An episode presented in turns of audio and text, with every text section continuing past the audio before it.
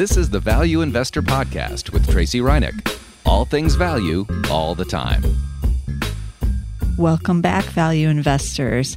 So there's a change in the narrative, and you might not even be aware that it's going on. So yes, the large caps are having a phenomenal year, especially large cap growth, as we know, like the FANGs. But since about August of this year, the small caps have suddenly come alive. And over the last 3 months, the small caps are up about 11%, believe it or not, if you haven't been paying attention. But the S&P 500 is up only 7.5% in that time period. Both are still good, but you can see that the small caps have started to outperform the S&P 500. For the year, however, the S&P still dominates. It's up about 16%, a little over 16%, and the small caps are up 12.7%. And that's because the small caps were weak in the first half of the year, as I've talked about many times on this show. Small caps have been underperforming, but now they appear to be on fire. So what about the small cap value, which I've also talked about quite a bit? Small cap growth had been crushing small cap value pretty much most of the year. But as I've said in the past on the show, small cap value has historically, at least, just not right now, but historically outperformed all of their market types, even things like large cap growth. And why is that? That's because you're buying those earnings and you're getting them really cheap. So small caps tend to be faster growing type of companies because they're small. They have an ability to hit that double digit growth level. And if you're getting small cap value, you're getting it cheap, plus it's got a growth component. So it pays to buy those earnings on sale, basically. And that's why historically they've always outperformed. But over, as I've said, this year, obviously, and the last couple of years, they have not. But I decided to take a look at what small cap value is doing right now versus the small cap growth, because we've seen this big surge in the small caps in general. So I took a look at the iShares Russell 2000 Growth and Value ETFs. And those tickers are, for the growth, it's IWO, and for the value, it's IWN. Not to be confused with the overall iShares Russell Index, which is IWM, as in Mary. So IWN, as in Nancy, is the value. And the value ETF is up 6% year to date. That doesn't sound too good when you know what the overall markets are doing. And the growth is up 20.5%. So you can see us value investors, we're still down in the dumps a bit. We're still coming in last right now. And I also took a look at the Vanguard ETF funds. Their small cap value is VBR, and their small cap growth ticker is VBK. And it's basically a similar scenario. The growth ETF is up 18% in this case versus 5.5% for value. And if you recall, I actually own the Vanguard Small Cap Value Fund, and that's the ticker VBR, in my own portfolio. So I'm not doing too good there. But never fear, because you know what this means as a value investor. It means there's still time to buy the small cap value because it's still on sale. So you haven't missed out. Unlike the growth, which seems to be kind of running away from some investors now, you still have time to get in on the value play here. And now the ways to play it, you could buy a small cap value ETF, as I've discussed on prior shows, and we're discussing right here. And that's a whole basket of stocks, obviously. And it's not a bad idea with small cap stocks, because it does allow you to own a lot of the names and it gives you more diversity. Basically, it's really difficult to pick out just one or two small caps. And by small cap, I mean under a market cap of 1.5 billion. And to get it right, to score the big one that is, you know, going to be the next big Microsoft or something like that. I'm not saying it can't be done, but it's a lot more difficult. And it's also difficult to find information on a lot of these individual small caps. yes, they're public and they're publicly traded. They release their earnings. They have conference calls, but they're very thinly followed by the analysts and by Wall Street. So a lot less information comes out. That being said, I know many of you like to take a chance on individual stocks, because I do too. And it's fun to own some of these because, again, you never know if you might find the next Microsoft or Amazon or a stock like that among them. So I took a look to see what small cap stocks are out there that are values that, are still have good fundamentals and obviously are cheap. And I screened for Zacks 1, 2, or 3s this time, because I thought if I only did 1s or 2s, because I initially screened for that it would be too narrow. And it was. I looked at it and I got like 11 stocks or something. And I was like, meh, no.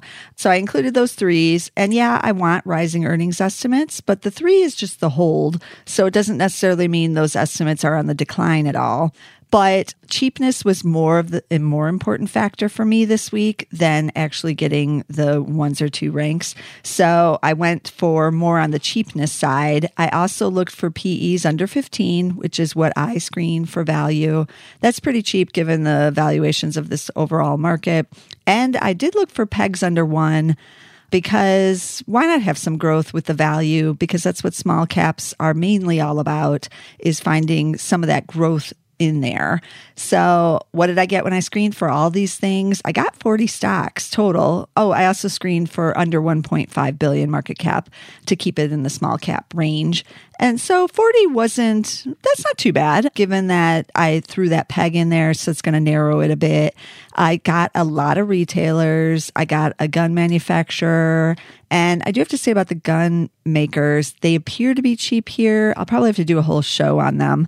I've always liked this sector, but right now those estimates are not looking good.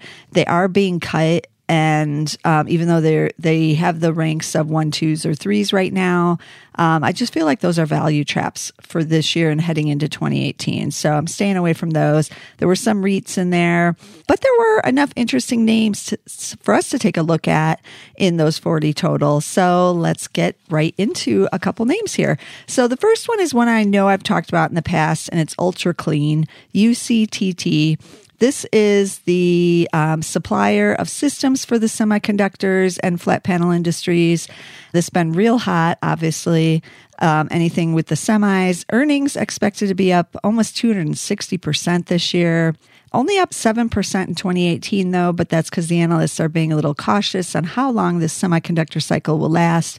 PE is 10.4, the PEG is 0.7. A lot of these semis are cheap. Because those earnings are rising, I don't consider them to be value traps here. They have an $815 million market cap. So this is one, again, on the semi side. We've talked about other actual semiconductor makers. That is cheap. A lot of these guys are cheap. So that's the first stock. The second stock is a retailer. Yes, I know you hate a lot of them, but some of them are looking kind of interesting here. And this is one I don't think I've talked about in the past, Francesca's Holdings. Their ticker is FRAN. They have a PE of just 9.4. So you got the cheapness there. Their PEG is 0.5. They have a market cap, real small here, of $257 million. They are found in some malls, but they're also in more of the strip mall type of locations. And they've expanded into the urban areas. I know there's some in just some of the neighborhoods here in Chicago. They are expected to see a decline in earnings this year, though, of 31%, because that's what's happening in retail, basically. It's not been a real good year, but they're expected to rebound 7% next year. So I'm watching this one. I don't feel like it's a value trap right here. I don't think a lot of the retailers are value traps, actually, because I do think we're going to see a rebound in 2018. They are on the apparel side and accessories. This is women's.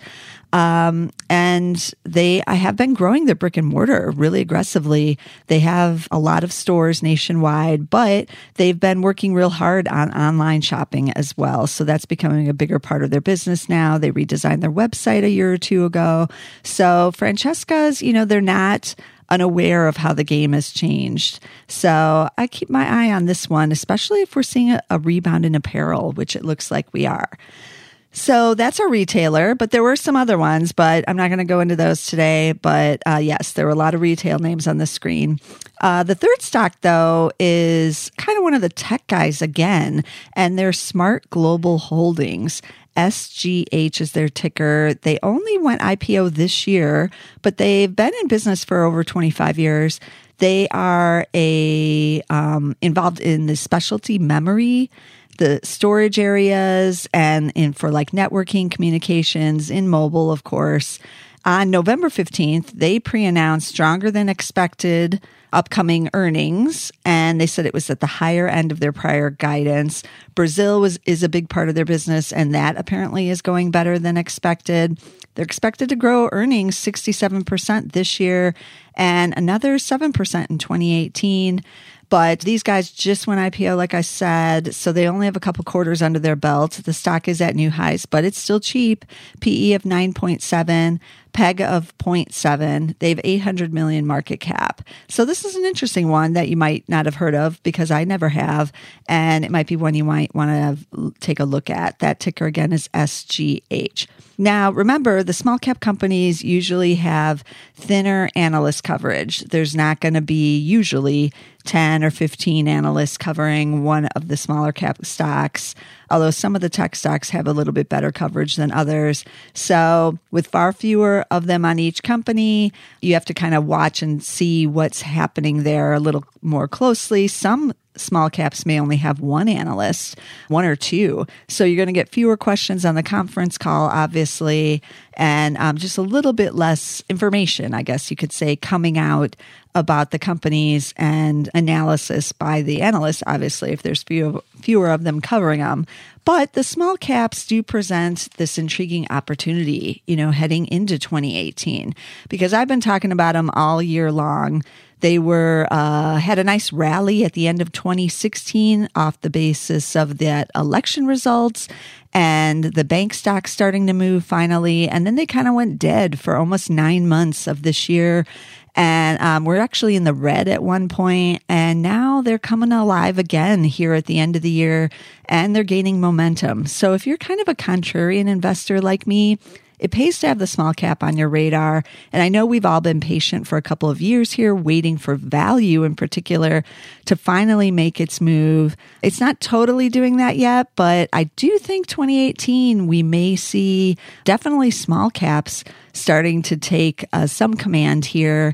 But maybe and hopefully that small cap value component will finally revert to what it's done historically and start to assert itself. So again, like I've said, now is the time to take a look at the small caps.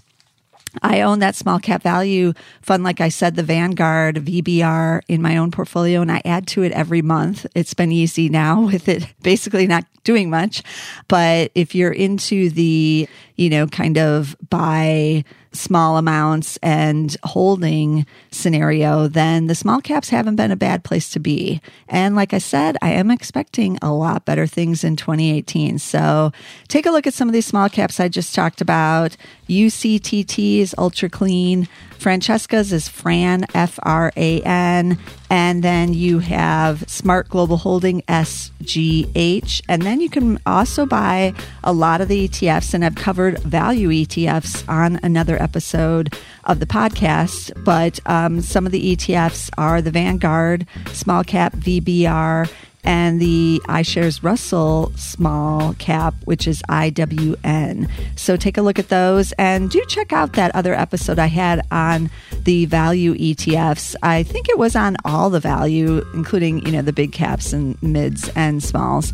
But you can find that on iTunes, and you can also get it on SoundCloud. Be sure to subscribe on iTunes. We now have our standalone show over there, so you can just get the Value Investor podcast on iTunes. But if you want both the Value Investor and the Zacks Market Edge, be sure to subscribe to that on iTunes or SoundCloud under the Market Edge name. And so next week, I'll be back with some more value stocks.